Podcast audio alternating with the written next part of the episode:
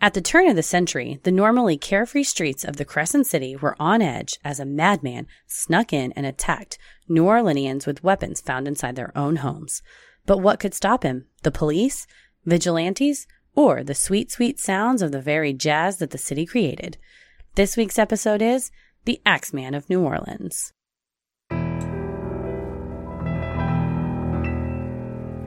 A bump in the night, your heart fills with dread. Probably a murderer who wants you dead. It could be a ghost, a demon, or worse. Perhaps you're the victim of a witch's curse. It's hopeless, you're doomed. You'd call a priest if you could. You'd rather just listen to who? Sinister Hood.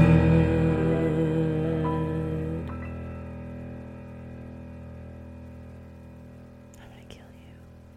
Love the city of New Orleans. I used to live there Big fan. Yeah, you went to college there. briefly. How was partying there while you were in college? I was uh, very stupid because I chose not to drink during the time that I lived in New Orleans. Oh, that sounds smart to me. Did you go there for all of undergrad? Uh, Mm-mm. Mm, I went. I started there in August 2005, and then I was evacuated for Hurricane Katrina. Mm-hmm. I stayed at the LSU boys' dorm for a couple days, and then went to SMU for a semester. Went back to New Oh, Orleans. while the city was Correct. on lockdown. Still? SMU basically said if you're a displaced student in the area, come for free. Oh wow. Or come stay here or Good come for SMU. study here. Yeah. And so then I went back to New Orleans in January and I went there for one semester and then I transferred. I went back to Dallas for like a year, went to Eastfield for a minute, worked, worked at Magic Time Machine. Then I went to New- uh, Chicago. What What made you? Oh, so then you, this is before you came. You went to SMU grad school. yeah, so I always planned on going to Chicago. So initially I thought I would go to Loyola New Orleans undergrad Mm-hmm. and then I would go to like law school or uh, at the time I was like, do I want to go to law school? Do I want to get an MFA in writing? Like, what do I Mm-hmm. want to do?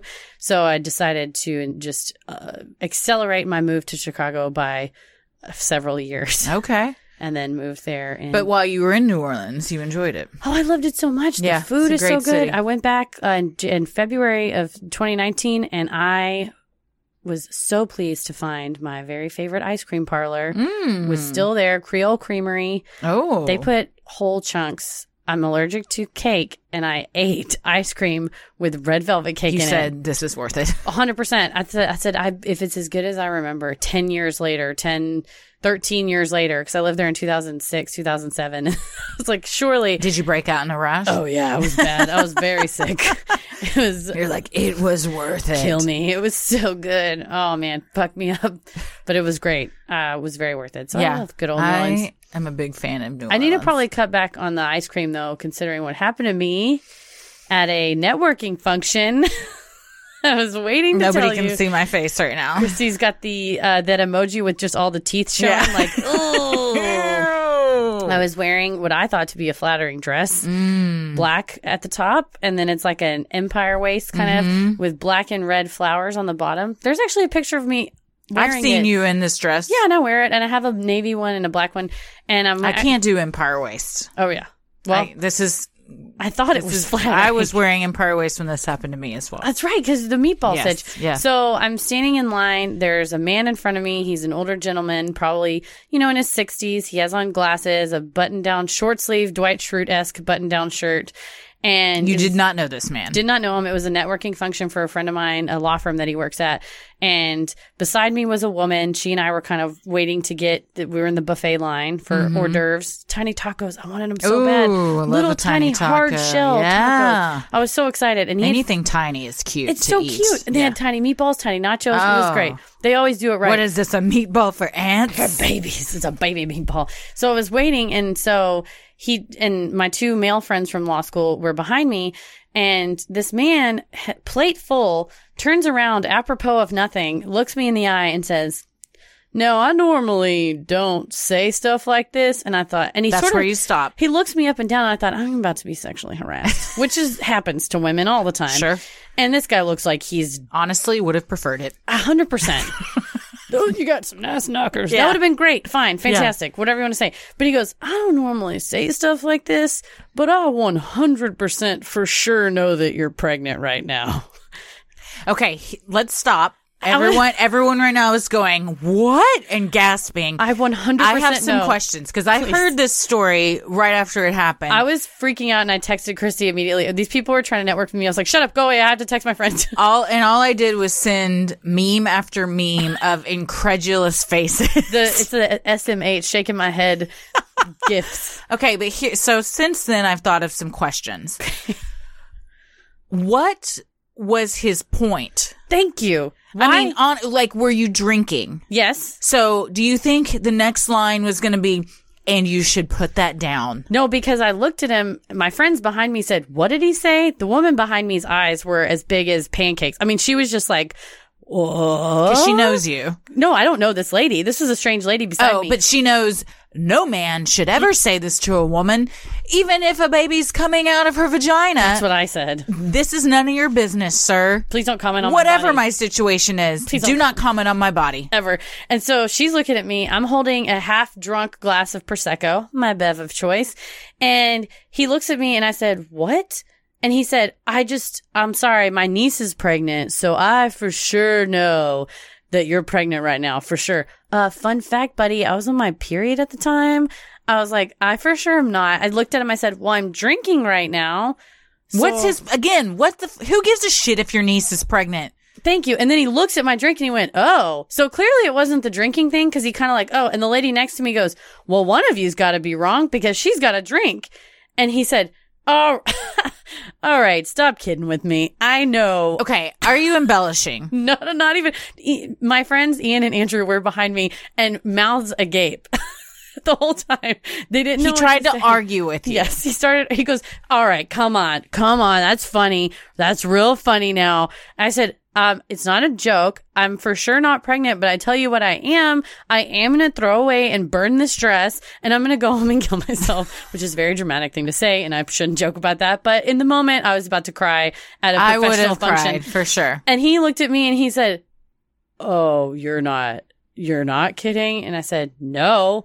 And he said, Oh, maybe I'll go home and kill myself. And I said, Maybe you should because you're never going to recover from this. Again, not a choice thing interaction, but I was very upset and it was very uncomfortable. And he just walked away. Yeah. He just looked down at his tiny tacos and walked away. And I was like, Well, and my friend's like, You should still eat. And I said, I don't want to eat. I just got told I was Yeah. pregnant. And to be I would have left. I would have taken those tiny tacos, gone to my car, and cried while I ate all of them, much like the meatball when I was told by a man trying to give me a meatball. "Oh, At least he was giving you When are the- you due? Um, I don't know. 20 years, I guess. You're like, I'm due to eat, not eat this meatball. I was very upset. So I just, I asked my guy friends, who both of whom are very honest. They're both married, so I don't know, maybe they wouldn't, but I feel like both of them would be like honest if I said, Do I truly look pregnant in this? And they both were like, No, it's, it doesn't look like a maternity dress and it doesn't like, it's not accentuating your Empire stomach. waist can be unflattering. However, again, even if you are 100% pregnant and clearly look pregnant, it is nobody's business to say to anybody, I 100% know you're pregnant. I, and you don't know anything. What do you, you don't know unless, like I said, unless you see a baby coming out. But what was so the he point? he was trying to relate to you somehow because his niece was pregnant and he thought you guys were going to have some kind of connection The other- because his niece is pregnant and then you're pregnant so two two people that don't even know each other are going to somehow you're going to have something to talk about I guess so. And he, the, the weird part was that it was apropos of nothing. I didn't tap on his shoulder. I didn't say, Oh man, I'm sure I'm hungry. which means he was obviously looking at you for a 'Cause, while yeah, his too back was turned to me. And then as I was sauntered up behind him in line, then he turned around and said it to me. Uh, and then, yeah, like I said, the lady next to me was just sh- in shock. And then my guy friends were in shock and said, Hey, you know, first of all, you don't look pregnant. Are you okay? Do you want us to throw him out? And I didn't want to make a big scene because it's kind of a professional, like networking yeah deal. well also you're embarrassed and you don't want to cause any more attention I don't have to explain that the pregnant lady's Yeah. throwing everyone out. yeah, so it was very awful. And I Don't mind her. Her hormones are out of control. She's pregnant. growing a human She's life. obviously pregnant. Yeah, she's growing a human life. So, So it did was- you ever talk the rest of the event? I didn't talk to him anymore. what I mean. No, I did see though. I looked over my shoulder, and he's the type of guy when he's talking to you, he leans close to you and puts his arm around your Oh, shoulder and pulls you hell close. no. You don't need to touch me to talk to me, man. No, what never. the fuck? So I was like, oh, you're that guy. Like you're one of those. So I, you know, you can, my mom used So, to say, when while- a kid would make fun of you and I would go, so and so made fun of me. And she'd go, oh, that person's an idiot. Consider the source. Yeah. And so I looked at him. I was like, oh, you're the kind of shit ass, shithead that like touches women when he talks to him. so while he was saying this to you, he had his arm around you and was pulling you towards no, him. no. Luckily, he had. Oh, his- his- okay. he was putting tacos on his plate, Okay, so his hands gotcha. were otherwise. the tacos created a safe zone. They created a taco barrier, but it was Wow. still very horrifying. That is horrifying. I'm so sorry you had I to was deal very with that. embarrassed, and I was like, you know what? I'm going to leave and go pick up a cake for my boyfriend's birthday, and then I'm going to eat that cake. And I'm going to eat it by myself Who cares? because I am with child and I have the right to I'm do eating that. for two. I it need to eat is this uh, cake. just a PSA Don't to all ever- of our listeners, male and female. Don't ever ask a woman if she's pregnant. God no. Never. Even if you're like, she obviously, without a doubt in my mind, has to be pregnant. There's always a chance she's not. And even if she is, it's none of your goddamn business. And also, I- I've known situations where people have been pregnant and something happens. Yeah. and they're going to have to like yes. do a Yes. procedure where you there's never not know gonna be a somebody's baby. story. it It's- is none of your business. Stay in your lane. Unless it's the baby shower in her honor, and she's like, "Thanks for the gifts for my fetus. It's yes. gonna enjoy yeah. them." In three baby months." shower. Maybe you talk about it then. Yes. Of all other times, don't. Don't touch people's pregnancy No. belly. Don't touch my non-pregnant belly. Oh God, no. That's when I was pregnant. I'm like, would you ever touch my stomach if I didn't have a baby in here? What about there being a baby inside me right now? Everyone thinks it's okay. Strangers, people, you know, whatever, to now lay your hands on me. There's a very short list of anybody ever that's allowed to touch me. Yeah. Don't hug me for no reason. It's like people are like, "What do we live in a world where we can't hug each other anymore?" I'm like, "I don't want to hug you." Did you ever think about that? That maybe you want to mash my ask tits against you. people if I can hug them before I, I do. hug I them. ask my nieces and stuff, may I give you a hug? Yeah. And I'll say, do you want to come sit with me? I'm not like, come get in my lap, get Yeah. over here, and you mash them down Yeah. to you. No, you. I- I'm. I am trying to perpetuate that the norm is that, and I've I, ask consent. my oldest niece, it was one of her birthdays, and some like far off cousin, uncle, somebody of somebody, you know, somebody that's related, you know, not really that close. And she don't fucking know who you are. And she was sitting with me, and you know, she's sitting with bitchy Aunt Heather, and he's like, "Come over here, give me a kiss." And she was like, "No." Mm-hmm. And he's like, "All right, all right, that's enough. Get over here." I said, "She said no." And sh- I said, "Do you want to give him a kiss?" And she said, "No." And I said, "She doesn't want to give you a kiss." And he was like, "Oh." I was like, it's, first of all, it's her fucking birthday. Get the hell out of here. But it, You're no. teaching them at such a young age that They don't have dominion. yes, No. yes, that somebody else has rights over your body. Don't comment on my body. Don't touch my body unless you are, like I said, there's a very short list of people. Yeah. But wow. Well, anyway, I all still, that all that to be I said. still never got a tiny taco. You didn't get one? No, I got two. Well, I got another prosecco. Oh. drown my drown my sorrows. But I will say, like I at the it was it's one thing to be mistaken for being pregnant. That Mm-hmm. sucks. That's a stupid thing. But it's quite another to have someone argue with you. That's insanity. Pure insanity. that was like that's why I said the most bizarre, horrifying thing happened to me. And it's horrifying for someone to say, "Hey, I think you look like you're pregnant," but it's so bizarre to have someone go, "Nah, all right, quit Yeah. joking." And I'm like, "Do you want me to pull my tampon out and put it in your beer You right should- now?" Oh god. Like, totally should have. what? What am I going That's a to whole new term for red beer. God. And I apologize for that joke. Red stripe. red beer is where you dump tomato juice in a beer. oh, okay. I They're was thinking great for hangovers. red stripe, uh, or like, cl- is that clamato? That's a different thing. though. Clamato. Yeah. Gah. Some people like it. I'm not a fan. I'm not here to judge if you want to drink no, if some you of that. like Clamato, do it up. you do you, but Much like I ruined otters for everyone, I just ruined red beers. I'm on a streak. you know what? You know Keep who it else going. was on a streak? Dude, this guy. I was like, how am I going to segue into this one after this story? Some sort of a blood Found connection. Oh, a way. There's always a way. The Axeman of New Orleans went on quite a streak for a year and a half. The old Axeman in New Orleans. Good old New Orleans. Hmm. Well, I'm Christy. I'm Heather. Neither of us are pregnant. No, not right now, but maybe, who knows? Maybe he's a fortune teller. Oh, maybe. But I was, uh, like I said, considering the time of the month Considering, it was. yeah, it wasn't. you're right. No, I think he was just an ignorant old man that had kids no wits about him. Well, we are talking this week about the Axeman of New Orleans. I say New Orleans. Do you Yeah. say New Orleans or Nor- New Orleans? Normal folks, most people, unless you have an accent. I once told I once had somebody tell me unless you're from New Orleans, you shouldn't call it New Orleans. Correct. Well, I am not from New Orleans, and I'm still going to call it New Orleans. What do they say you should call it? New Orleans. I don't think that's right. But you're saying, I always say New Orleans. okay, so you don't have to be from there to say New Orleans. No, I think that's the Okay. regular way to say it. Well, then whoever told me that is a BFI. I don't So, remember who. get it on was, outta here. but- well, let's get into it. From May of 1918 to October of 1919, residents of New Orleans lived in terror, and the city teetered on the brink of panic as a string of gruesome murders reminiscent of Jack the Ripper plagued the Big Easy.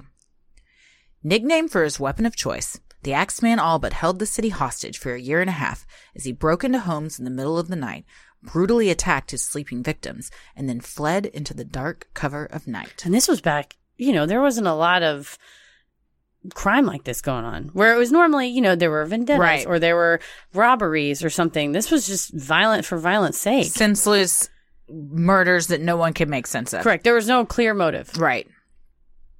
While no one knows for sure how many people died at the hands of the Axeman, by the time the killing spree came to an abrupt end, at least six people had been murdered in a bloody fashion, with many more gravely injured. And they named him the Axeman in the New Orleans Times Picayune. They kind of gave him this moniker once.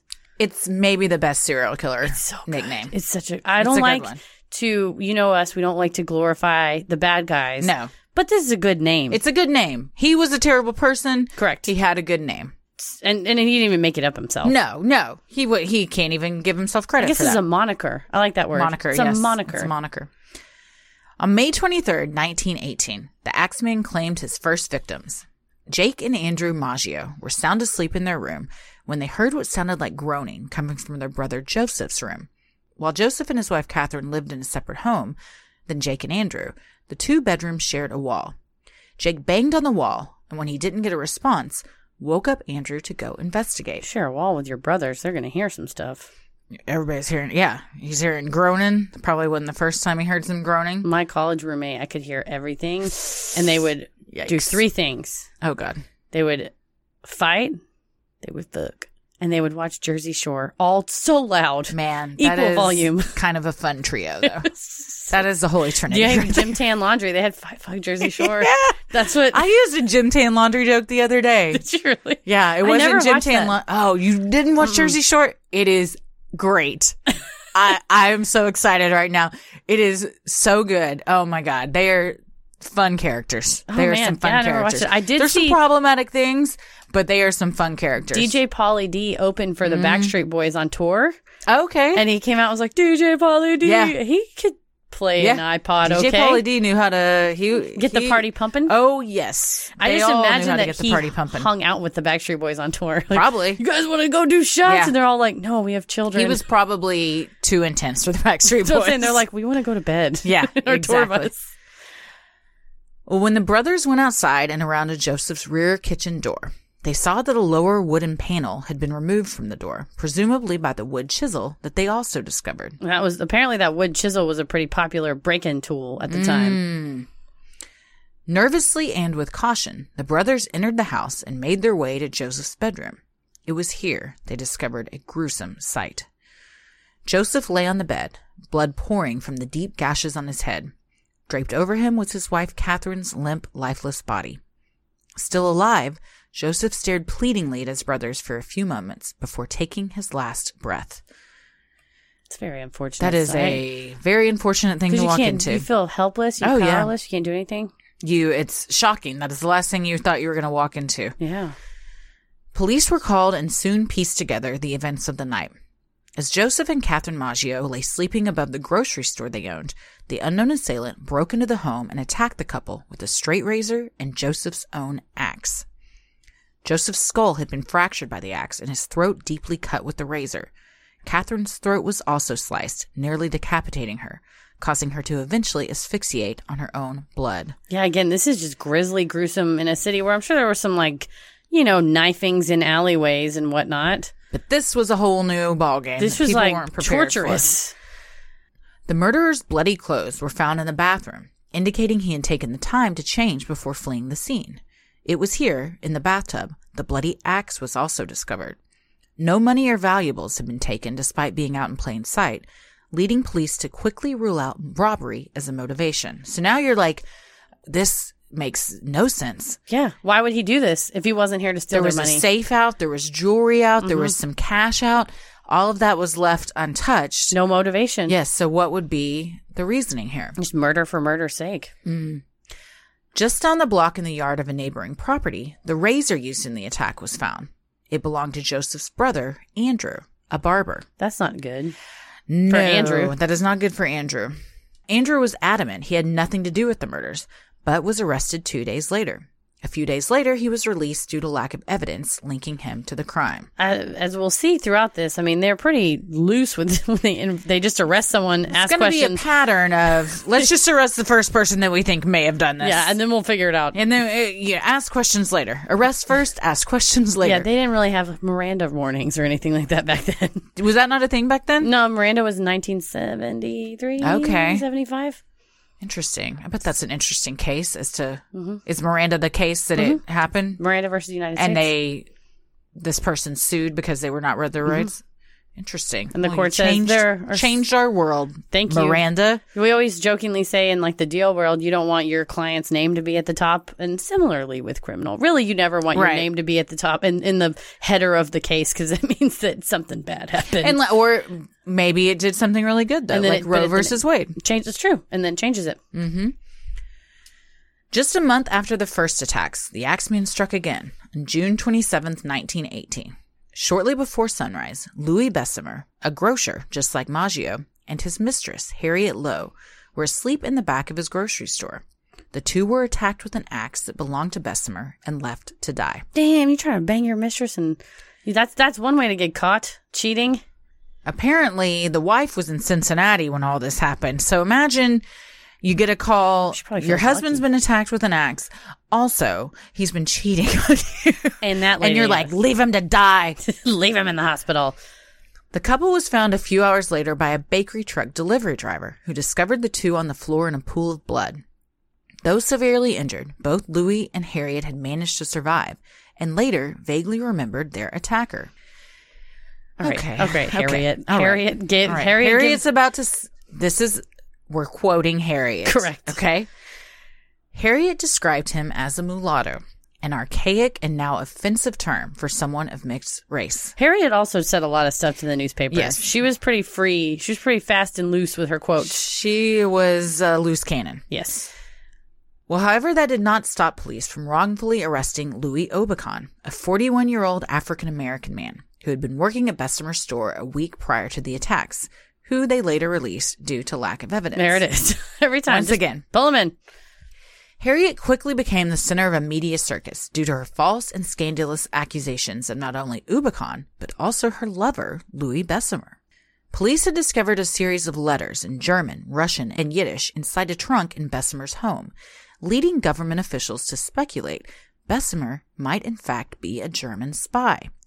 Harriet told the police she also believed he was a spy, which led to his immediate arrest. People in the early to early 1900s to like maybe the 1940s, it- you just get accused of being a spy. Yeah. Like the Isn't that damn- It's crazy? like the Salem witch trials. Yeah. You're a spy. No, I'm not.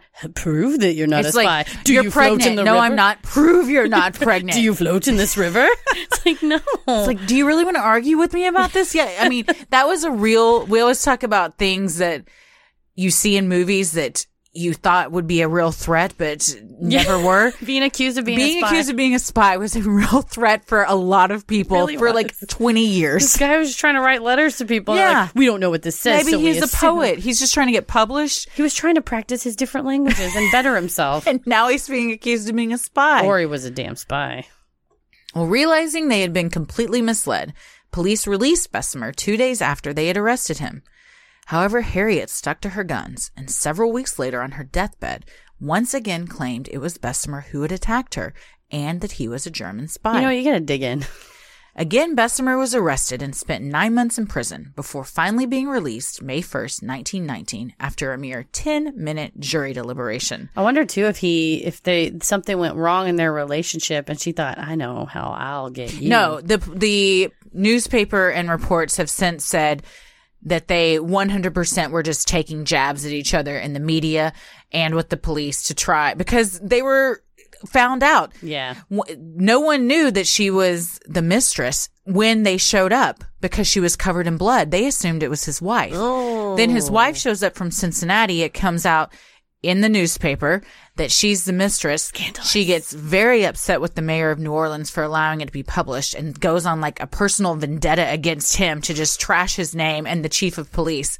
And then they start taking jabs at each other in the media because they're, you know, High they're, society. They're quarrel. They're quarreling lovers. Yes, at this point, it's there's a lot of bad blood. Like a, they're vicious, and you're. I mean, it's your A reputation. woman scorned. well, and it's your reputation or his or her- you know your reputation or hers. Yes. So if you can take jabs, take jabs. The police kind of dismissed her, all of her comments as just being a jilted lover, and she was just kind of looking for media attention. well, and at the time too, that the Times Picayune would just publish anything about the Axeman. So they're like, "Well, you have another comment." Yeah. yeah. So she knew she had a platform.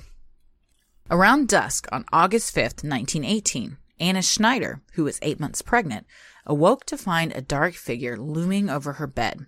She later recalled seeing the glint of an axe blade before everything turned to black. My literal worst nightmare, waking up to Yes. find somebody over me. When we were t- reading about Ted Bundy, that's all I could just be. It's terrifying. no, I'm gonna. Yeah, it's gonna be hard. to go to even sleep Golden tonight. State Killer, any of them. I'm just always worried that that is going to happen. Even though I have an alarm, I've got dogs. Same. I don't think it would. It's You still never a know. fear. It's Still a very real fear I have. No, I'm gonna have trouble going to sleep. Oh no! Watch The Office. That'll help.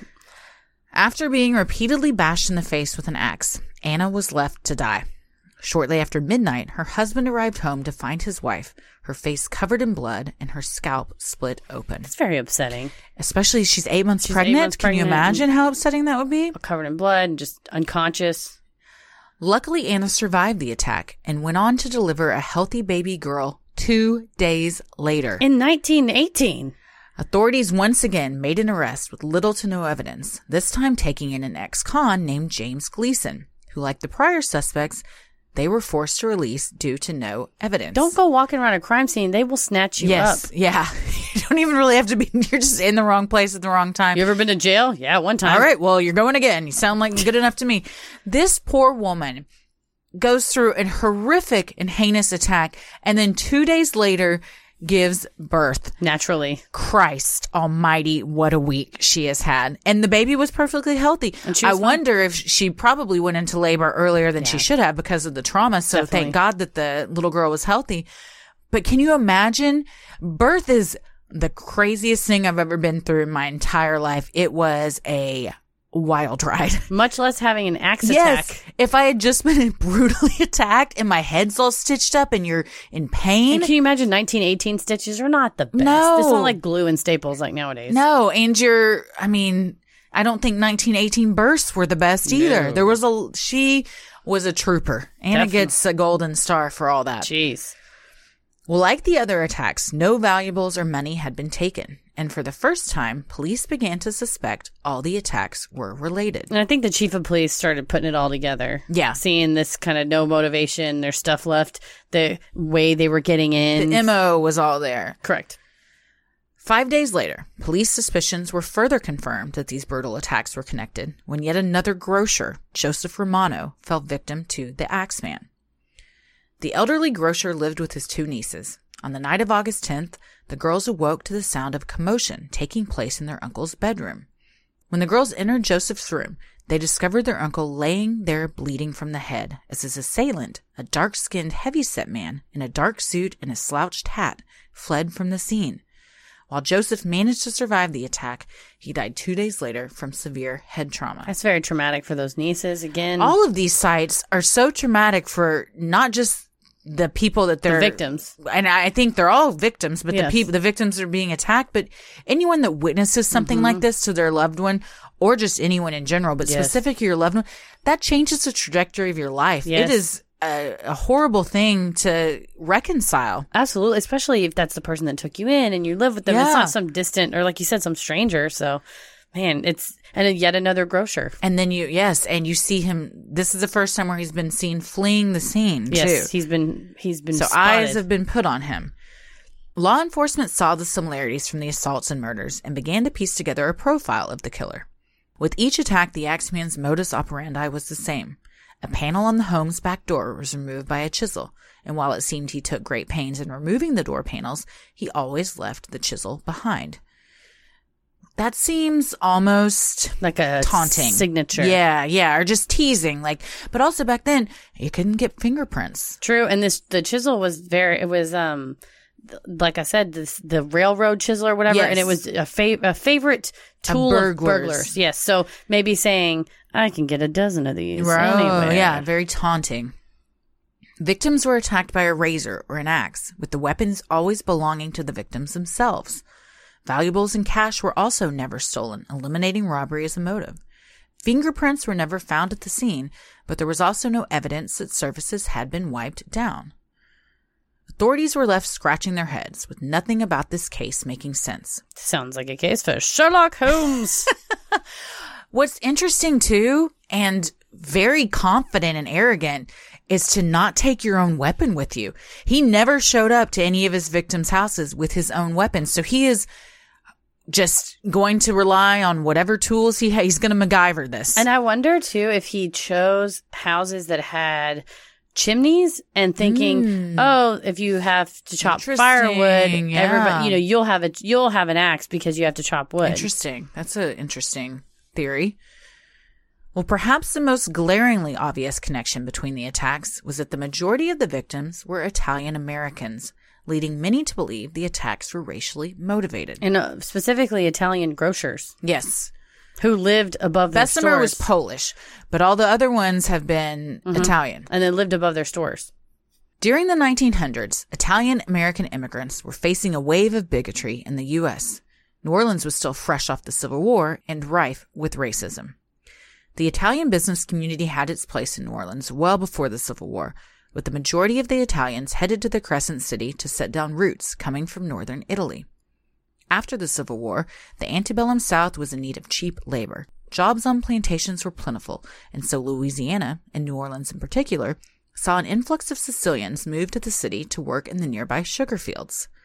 In the 1880s and 1890s, over 80% of the Italian immigrants entering Louisiana were Sicilian.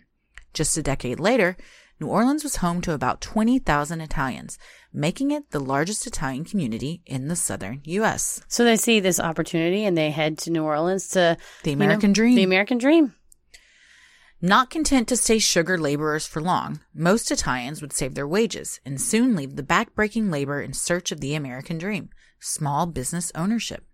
Flower shops and grocery stores began popping up all around by 1900. Well, and it's interesting because they worked in the sugar fields with Chinese and African American people. And if you save enough money and you look Italian and you look maybe could pass for white, then you can go and open a business where Mm. Yeah. it's not going to be as easy if you are visibly of another race. Right. Yes. New to the country and unaware of America's deep seated racism against the newly free black community, Sicilians were friendly with the Chinese immigrants and recently freed slaves whom they worked beside, having no clue that this friendliness would be punished by the white sugar plantation owners who lumped them all together and targeted them for discrimination. there's a book I read called Working Toward Whiteness, and it's about how Italian, Polish, Irish, Scottish immigrants would then, you know, you sort of change your last name or you Yeah. drop part of your Part of last your name, name, yes. or you s- try to change your accent so that you are not targeted to this discrimination that you come here and go, oh my, you, You treat can people- blend in. You treat people very badly. pretend like you. yeah, are- whiteness is made Yes, up. It's yes. not a thing. Yeah. Being white is not a thing. No. It's, it was created by people to try to harness power for themselves. what? That doesn't sound like the white man. do that? The New Orleans judge was quoted around the turn of the century as calling Italian Americans. the most vicious, ignorant, degraded, and filthy papas. Well, that is. It's like my New Orleans accent. I do. It sounds very. Um, Don't say foghorn leghorn. Please don't. well, now that you say it, Damn it! it does sound like foghorn leghorn. but Also, th- also, also, that that's foghorn wasn't. leghorn. That wasn't my first. Uh, it was very Midnight in the Garden of Good and Evil. Was Okay, who there I you was go. trying to There you think go. of, which is a fantastic film, by the way. Kev, it's Kevin Spacey. I know, I know. Now I can't watch it, but well, John Cusack's also in it. Hey, boo. The French Quarter soon became an insular Italian neighborhood. The locals called the area near Jackson Square and the Mississippi River Little Palermo, after the capital city of Sicily, since the majority of those in the area who lived and worked nearby were Sicilians. Italian groceries began popping up quickly once the sugar laborers saved up enough money. The percent of Italian owned groceries rose from 7% of all grocery stores in 1880 to 50% of all stores by 1920. So it was a pretty big rise. They were in- working hard. They were not, they were no, they were not shy to hard labor Yeah. and, and wanting to better themselves and better their lives, create a good Mm. life for their family. take that take that opportunity when they could. Although most Sicilians were upstanding business owners, others maintained some unsavory old world traditions like the vendetta. This led to a number of shootouts near the Sicilian neighborhood and increased rumors and violent stereotypes that Italians were criminals. There was, you know, uh, families versus families, kind Sure. of, sort of similar mafia, Godfather-ish, yes. And then they would get in fights with the cops, and there, yeah. So there were still some. I mean, the Italian mob and the mafia in general was a huge thing at this time. correct, yes, at the time. City officials even began to speculate that the Axeman attacks might be mafia related, although this was never proven to be true. And then you never know too if they're getting like, oh, these Italians are getting too big for their britches. Maybe now this let's pin this on them. Let's Yes. say this is a mafia. It's probably a bunch of vendettas because it's you know easier to explain than a person who just has No, a bloodlust. psychopath is just stalking our Someone city. just has a bloodlust. Yes. It seemed like everyone had a different theory as to who the Axeman might be. Criminologists on the case suspected the killer was targeting women, only killing male victims if they got in the way or when the intended female victims were not home. Police became inundated with reports from local residents claiming to have seen the Axeman lurking in neighborhoods. Citizens believing they had discovered clues to help solve the killer's identity came forward claiming to have found axes and chisels in backyards and doors and windows with which had been tampered.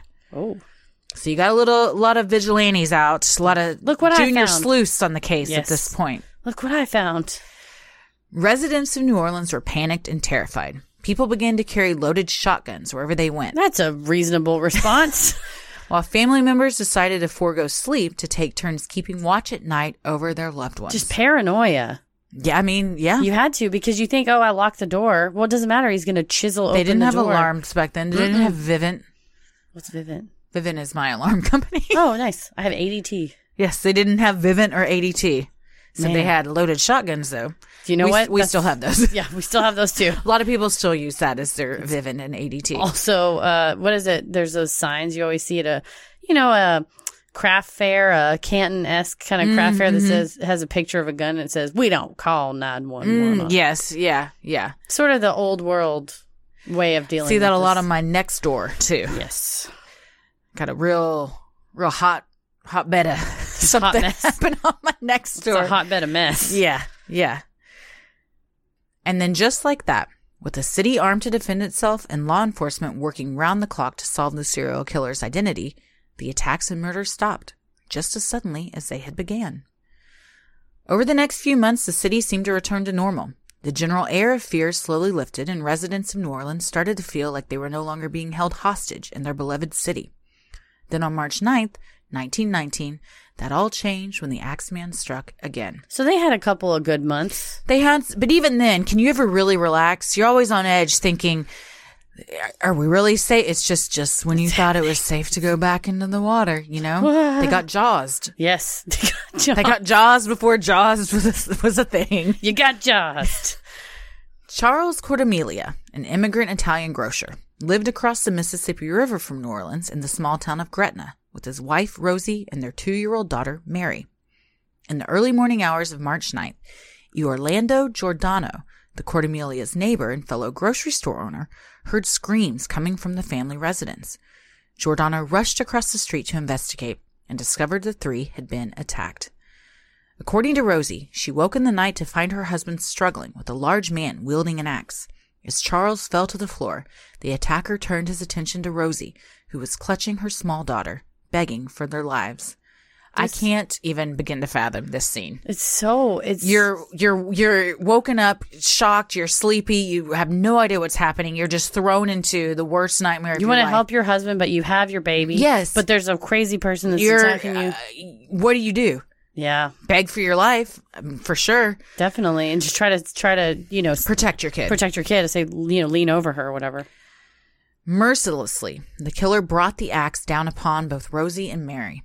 When Giordano arrived, he found Rosie, her face dripping with blood from the massive head wound. She was holding Mary, who tragically had not survived. Man, he took out the kid. Charles lay in a pool of his own blood on the floor. Yeah, this this guy had no problem killing a two year old. Not at all. No. Not that's, at all. That's very telling. A lot of times serial killer, they have certain The Golden they- State Killer was Yes, like, it's- go in the other room. Yeah, This yeah. is not about you. They have their it's like prison rules. They Yes. even no matter how uh, warped and horrific they are, they have these weird set of rules that they have to abide by. This guy did not seem to have those. no, rules. it seemed almost frantic. Yeah. And it's the pro, like he wants to just do it. Yes, just a process killer. Yeah. Or the la- the opposite of a process killer. What I mean is a lot of like Bundy, he killed them and did then did things and it was like yes, he wanted the afterwards. product. Yes, the the killing part was kind of uh, something he had to do to get to the product. Yes. This guy he just wanted to kill. he just wants to kill. he just wants the And then blood and the violence. GTFO. Yeah. Yeah. Once again, authorities noted that nothing was stolen from the house and that a panel on the back door had been chiseled away. And on the back porch of the home, the grisly discovery of a bloody axe. So he's living, leaving it behind. He doesn't. He. I'm, get, I'm telling you, he's taunting them. It's like, come and find me. You can't Leave the chisel, leave the axe. take the cannolis. That's right. I'm sorry. I mean, Charles and Rosie were both rushed to the hospital and treated for skull fractures. A couple of days later, Charles was released while Rosie stayed and continued to be looked after by the doctors. Upon regaining full consciousness, Rosie shocked everyone when she stated that she was attacked by none other than the man who had found her, their neighbor, Iorlando Giordano, and his 18 year old son, Frank. Orlando E. was 69 years old, which in 1918 is fucking old. It's like 120 in Yeah, you today's. didn't live that long No. back then. Also, though, he had an 18 year old son. He fucked. Maybe it was by marriage. nah. You think that was Dudes can have biological? babies still forever. Yeah, I know, but I'm just The saying. sperm swims good. Mm, sometimes. Well, depends. So So it sounds like well, E. Orlando's he's got his it. were he, he had some swimmers. strong swimmers. As fellow grocers, the Giordanos were business competitors of the Court Amelias and had recently taken them to court over a business dispute. And while this may be a motive, claims were made that Rosie was pressured into making a false confession by the police, who had in fact locked her up as a material witness in the Gretna jail upon being released from the hospital. She was released only after she signed an affidavit implicating her neighbors. Pretty much, they said they were interrogating her at the hospital, and she's grieving her child. Yes. horribly injured and in pain. Probably on some kind of. They probably gave you opium back then, yeah. heroin, heroin, just And- straight up heroin. Yes, and who, who did this? I don't know. Was it Orlando? uh, you would say anything. I don't know. You, and then, you don't even care. Your daughter's dead. and then the she the died son- in your arms. Yeah, I was gonna say the Smithsonian magazine article I read. They said she got, she was ready to get out of the hospital, and they said, "Okay, are you ready to tell us it was Orlando?" And she said, "No, it wasn't him. Yeah. I didn't really see the guy. I don't know. He may. I don't know really what he looked like." They're like, "You will sign this," and they took her to jail. You Mm-hmm. arrest a lady who lost her kid and got axed in the face. Yeah. you arrest her. So I think the reason that happened is they're just in dire straits to arrest anyone because the city's in such a panic. I mean, arrest the they, right person though, they or someone else they is just gonna want. get axed. I mean, we see it today. They just pin it on anybody to get someone to to close the case. We And got when him. You It's do that, done. like in say in the exonerated five case. First of all, a bunch of people's lives are stolen. Second of all, more people are attacked. Yes, the- it's some a killer is roaming the streets. Yes. absolutely. And poor old man Giordano is decrepit and in jail. Despite Iorlando being 69 and in poor health, Frank weighing 200 pounds and unable to fit through the panel in the back door, and Charles denying his wife's claims, police arrested the father and son and charged them with the attacks and the murder of two year old Mary. After a trial lasting less than a week, the men were found guilty, with Iorlando being sentenced to life in prison and Frank being sentenced to death by hanging. The only evidence they had was that signed Yeah, affidavit that was it. by Mary. that was it. I'm sorry, by Rosie. After the trial, Charles divorced Rosie. Nine months later, she retracted her previous statements, claiming St. Joseph had come to her in a dream, telling her to confess the truth. She had a guilty conscience. Rosie then signed another affidavit, this one saying she had not seen her attackers and had previously been coerced into falsely identifying the Giordanos. And the Times Picayune happily published a statement from her as well. Times Picayune. They were all up in this. They're still the newspaper in New Orleans, well, hanging on. despite her new claims, the prosecution didn't want to drop the charges and even threatened Rosie with charges of perjury if she didn't stick to her original story. They're just trying to lock her up. Eventually, in December of 1920, the truth prevailed and the Giordanos walked free. Thankfully, they didn't hang Frank first. My gosh. Yeah. The Axeman had brutally attacked and murdered another innocent Italian immigrant grocer and his family. Once again, the city of New Orleans was filled with terror. Man, they thought he was gone, and then he comes back and kills a child. Yeah, things have escalated. Yeah.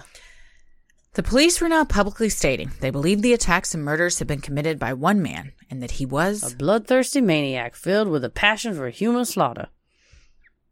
That's what Foghorn Leghorn thought. I was trying to do a New Orleans accent. Unfortunately, they were still no closer to solving the identity of the killer.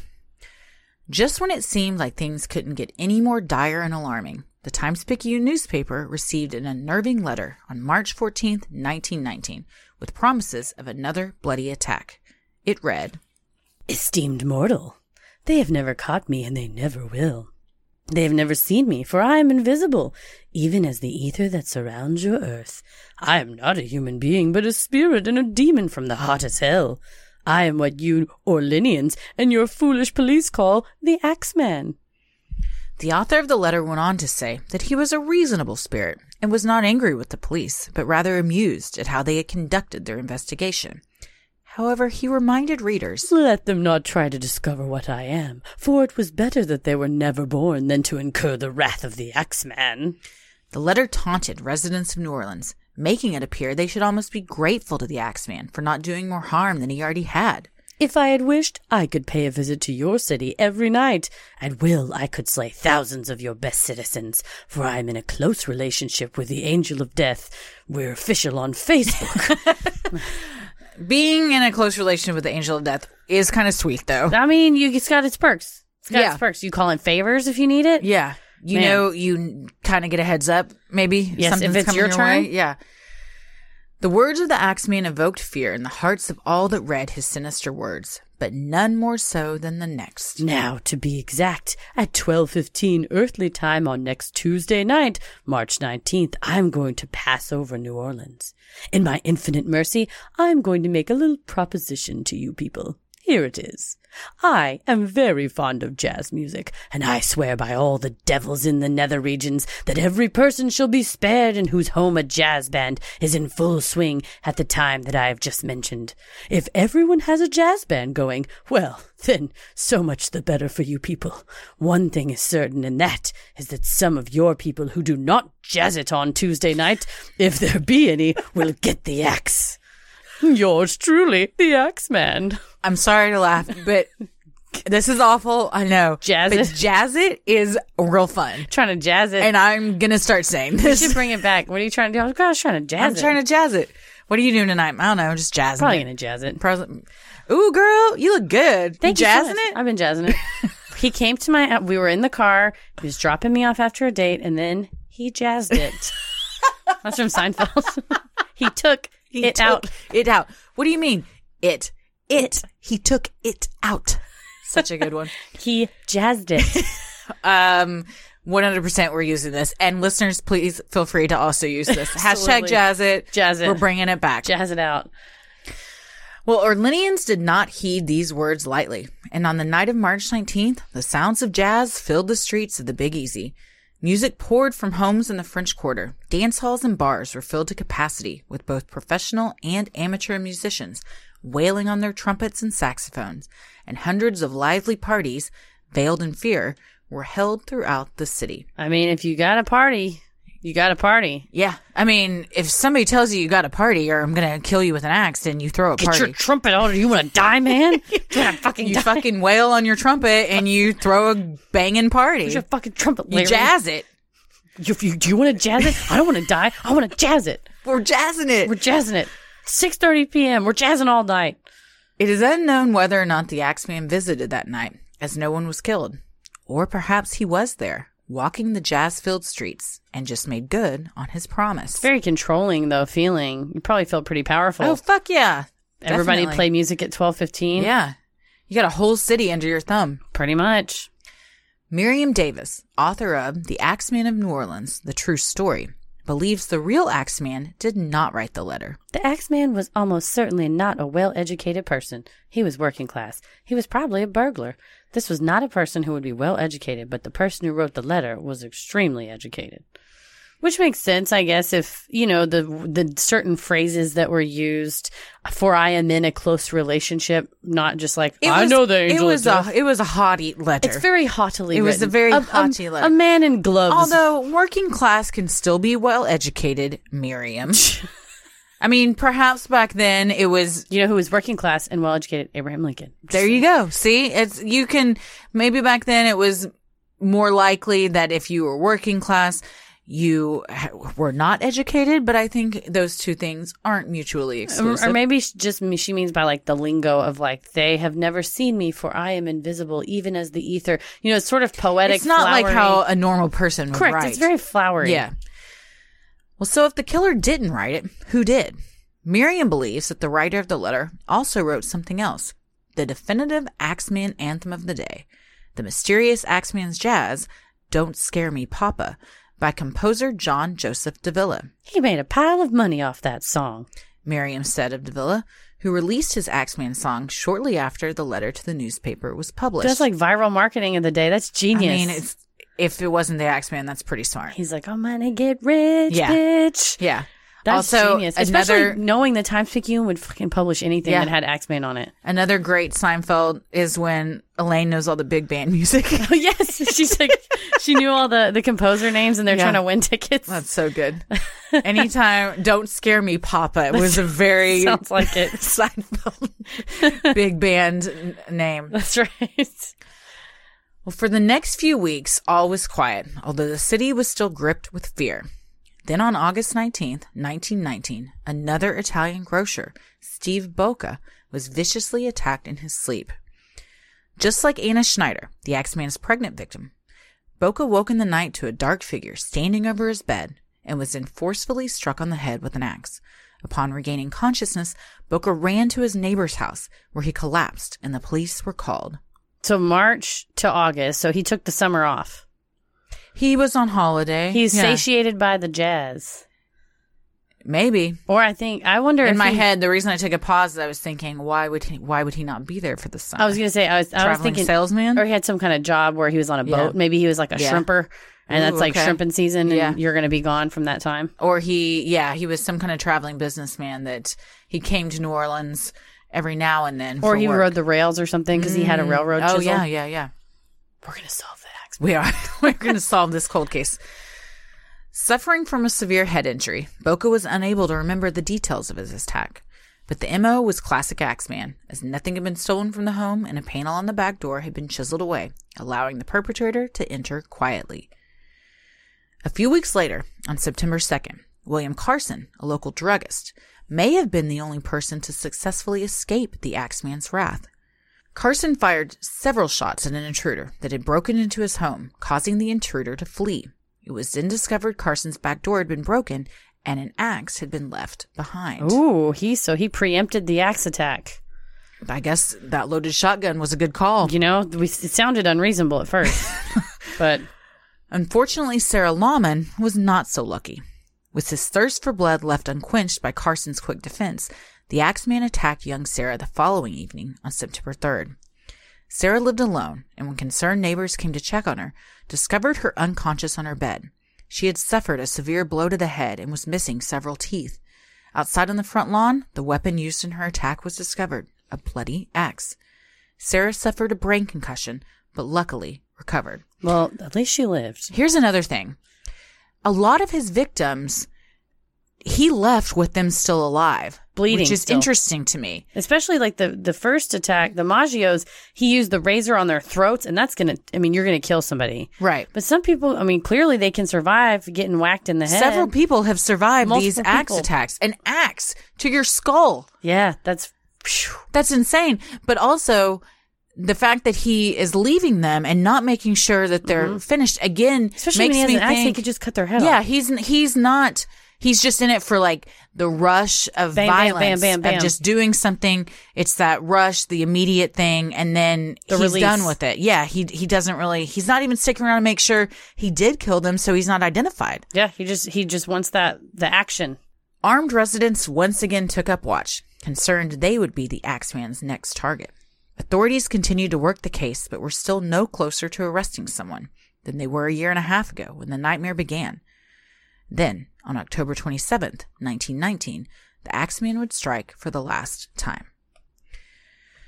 Five nights before Halloween, Mike Pepitone's wife heard a noise coming from their bedroom. When she went to investigate, she saw her husband covered in blood and a large, axe wielding man fleeing the scene. Sadly, Pepitone would not survive, leaving his wife and six children behind. His wife was unable to recall any identifying characteristics of the attacker. That must be you feel so guilty because you're in the moment. You're trying to help, I guess. And well, what'd you see? like uh, your husband on the floor. Yeah, covered that's in all blood. you're focused That's on. what you see. Yeah, It's also, I, I in all my reading, I didn't really ever read how he was fleeing. I think in one time it was out of a window. I know that when the two girls discovered their uncle, one of them was quoted as saying he was surprisingly quick on his feet, like he could just get away so quickly, which is interesting. But to be doing it and then be able to just run away just stop. and and s- n- not be really identified or even tackled to the ground and caught you know there's just a lot of he's not really thought out there's not a lot of planning of trying not to get caught I He's- think so. he doesn't seem concerned with getting caught I have a hot take. love to hear it I don't think this was the axe man. oh I think he okay. Mm-hmm. would have axed the wife. when she walked in Yeah, interesting he didn't he didn't axe the two nieces though he was. I thought he was already running by the time the nieces came in. there's conflicting stories That he'd Some done his say he he done his business and was half out the window, and they came in and he just kept going. yeah if he was doing it, well, it says I guess it says a large axe wielding man fleeing the scene, but I th- I don't think it was. I don't think Pepper John. While the MO of this crime once again pointed to the Axeman, some believe he was not the one responsible for this murder, but rather that it was the outcome of a long standing vendetta. To be fair, they did say officers arrested somebody and they charged him with this that wasn't the axe man. Oh, imagine that. they seem to be doing that a lot. and then So I let guess- him go a few days later. I think they kept him, but again, I don't think that really points to his guilt. Right. Others believe Pepitone's murder was the last work of the Axeman. Then again, some police records indicate the killer went on to take the lives of four others between December of 1920 to April of 1921 in various cities throughout Louisiana.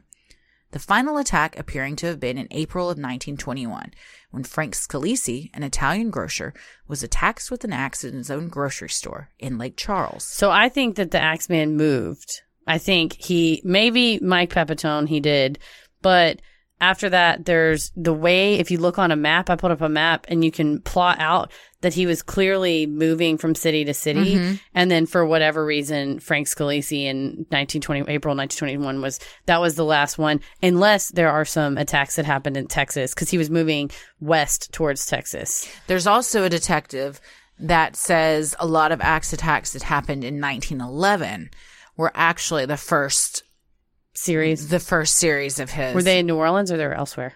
They were, I think, somewhere in New Orleans and somewhere elsewhere. But in the very first murder in New Orleans, the police found a note, or not even a note, just on the sidewalk written in chalk, a message that said, Joseph Maggio will sit up tonight, much like, and then it gave the name of a victim that had been killed in 1911 with an axe. Ah, so these weren't even his first murders. Well, some say he was just referencing that and trying to throw police off the trail. This one detective thinks they were connected. yeah, Who will ever know? yeah. Will ever sol- solve the crime because he didn't really leave anything behind. I mean, he left the axes, but I'm saying he Sure. didn't leave like DNA behind. There was no, no. fingerprints. They wouldn't have. Yeah, and I guess if they had held on to it all these years, they might could have done something with it, but they never. it found any degrades over fingerprints. time. Yeah. There you go. The Axeman's brutal reign took the city of New Orleans and its residents by storm, specifically Italian grocery store owners. While the killer was never apprehended, the Big Easy eventually regained a sense of normalcy, with Italian immigrant businesses continuing to thrive. Throughout the years, there has been much speculation on the identity of the mass murderer. The The New Orleans chief of police believed the attacks were the work of A fiend struck with the urge to kill and with no control to stop himself. what experts today would call a serial killer. So Pretty they didn't even much. really use the term serial killer back then. It was just a guy with bloodlust. Yeah. Because of how easily the Axeman was able to gain entry to the victims' residences, police reasoned he was an experienced burglar, especially since he used a railroad shoe pin to gain entry, a common tool of burglars. According to witnesses, the Axeman was a white male, approximately 30 years old, with a working class background. However, Joseph Romano's nieces described him as a heavyset, dark skinned man, and Harriet Lowe described him as biracial. So there's conflicting reports. Lots of conflicting reports. Well, we'll never know. None of the Axeman's victims or witnesses were able to get a good look at him, but Edouard Martel, a French photographer who traveled across the USA in the early 20th century, may have unknowingly captured a photo of him. Oh, it's Bigfoot. Nessie. he got him. The photo was one of many Martel had taken while testing his new invention a camera with automatic exposure settings and shutter mechanism attached to an adjustable timer. He had quite a little contraption He did. traveling with him. Martel passed away in 1955, penniless after his invention never took off. This was the original selfie cam. His daughter Jean later ran across the photo in an old box of his belongings. The photo is dated October 28, 1919, and shows a row of homes along an empty New Orleans street. It appears to have been taken in the early morning hours and, while blurred, shows a man entering one of the houses. what happened on that day? The photo has since been posted on Reddit's paranormal themed X board. An internet sleuth claimed the house depicted in the picture is that of Mike Pepitones, the Axeman's supposed last victim, which is Ah. the same day he was murdered. Ah. The world may never know the true identity of the Axeman or his motive for brutally killing at least six people and severely injuring many more. Many have likened him to an American version of Jack the Ripper, with some even speculating they may be the same person. Whoa. So, what do we think? Oh my gosh. You think he could be Jack the Ripper? You think they could be the same? I don't think so. I feel like if there was a British person lurking around, people would, uh, you know, an unsavory British person, they would point him out. You think? Maybe not. I don't know. It's a melting pot down in New Orleans. Yeah. People from all over. I think it's probably not the same person. Probably not. but But, perhaps inspired by you never know. Jack the Ripper? you have these feelings and then you see somebody else is doing it and you think, fuck it, I'm just going to do Yeah. it myself. And if, you know, Jack the Ripper was attacking sex workers Mm-hmm. and there was a, a lot of them in London at the time, and maybe the Axeman thought there is this huge influx of Italian grocers. There's plenty of them. Okay. And I'll target, Yeah. you know, targeting a booming community, a booming population. It is interesting why they were targeted. Mhm. If it was racially motivated or he had some he he was some sort of other grocery owner and it was just Yeah. uh, uh, uh, taking the competition out. It seems it seems too violent to be business motivated. Yeah. Because you could easily shoot or stab somebody and get it over with. This beating It's a very personal, intimate way to kill and someone. very violent Bloodlust. and physically taxing yes, yeah, to wheel axes are heavy. yeah. Bring them down on somebody. That's it's pretty heavy. So I I think it was somebody that was motivated by the act itself. Yeah. wanted to get that blood all over the place, feel that feeling, and either subconsciously targeted Italian grocers or, like I said, consciously thought, man, Italian groceries sure have been popping up all over. They won't miss them, you know, that Yeah. just kind of thinking, maybe trying to rationalize it in an irrational brain, which The- it sounds their like he had. victims, no one will miss. So therefore, like it's that. less likely I'll be caught. type Some of racially thing. motivated like that of like, Yeah. well, there didn't used to be this many Italians and now there are. And that's a, a new area. You know, that's a population that frankly, the rich, wealthy white people were trying to kind of stifle. So you never know. Maybe he was a member of that or I Do don't you know. think he was working class or rich, wealthy? I think white he man? was maybe definitely a burglar because of how good he was at breaking in. Mm-hmm. I don't think he wrote the letter.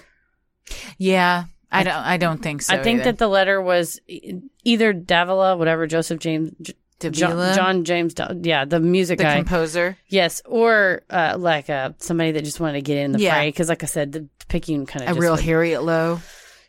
getting out there, getting your getting the word out there, and Yeah. um, I, I think he was. It's weird that the physical descriptions vary. I won't say wildly, but very pretty you know, people would say, "Oh, I saw a guy leaving that house, and it was a thin white man, and he looked wealthy."